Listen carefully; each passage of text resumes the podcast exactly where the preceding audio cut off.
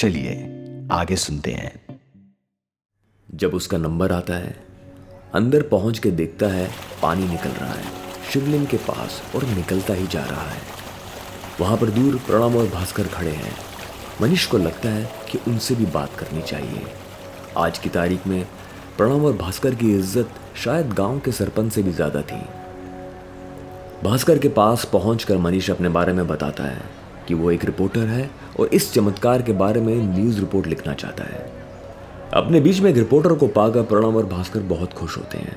वो चाहते थे कि विजयपुर में जो घटना हुई है, इसकी बात दूर दूर तक पहुँचे। अगर हो सके तो प्रधानमंत्री राजीव गांधी को भी मालूम पड़े।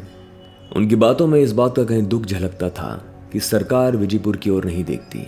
और आज ईश्वर ने हम पर कृपा करी है तो फिर देखो दूर दूर तक विजयपुर की चर्चा है। लेकिन मनीष की सोच थोड़ी साइंटिफिक थी। वो इस बात को समझ ही नहीं पा रहा था, इस रेगिस्तान में इतना पानी कैसे पाया जा सकता है? और अगर पाया भी गया तो भूगोल शास्त्री उनका क्या कहना है?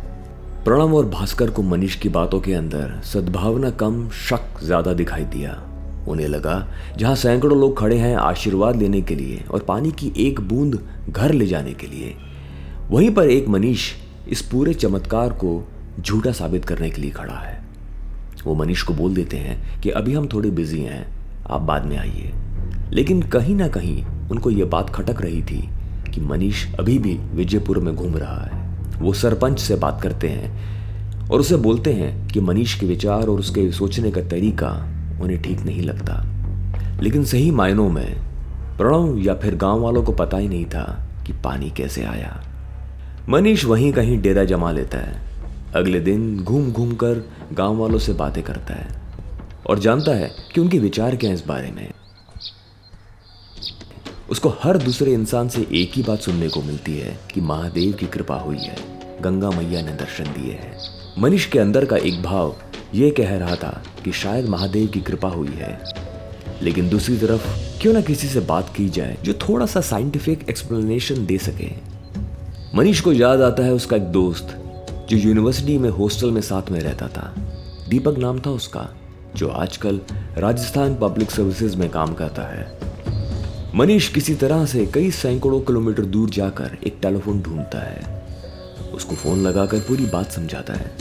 दीपक बोलता है कि मुझसे मिलने आ जा, बैठकर बात समझते हैं। लेकिन वो इतना ज़रूर कहता है कि आने से पहले मिट्टी के सैंपल और पानी लेते आना। खास तौर पर वो गीली मिट्टी जो मंदिर के पास है। मनीष शाम के समय मिट्टी के सैंपल एक थैली में डालता है और पानी बोतल में ले जाता है।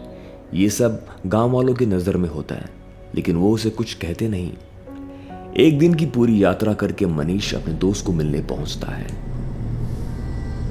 उसका दोस्त दीपक उसे अपने घर में ठहरा कर उसके लाए सैंपल को अपनी लैब में ले जाता है। दीपक ऑफ़िस से देर रात घर पहुंचकर मनीष को पूरी लैब टेस्ट के एनालिसिस समझाता है।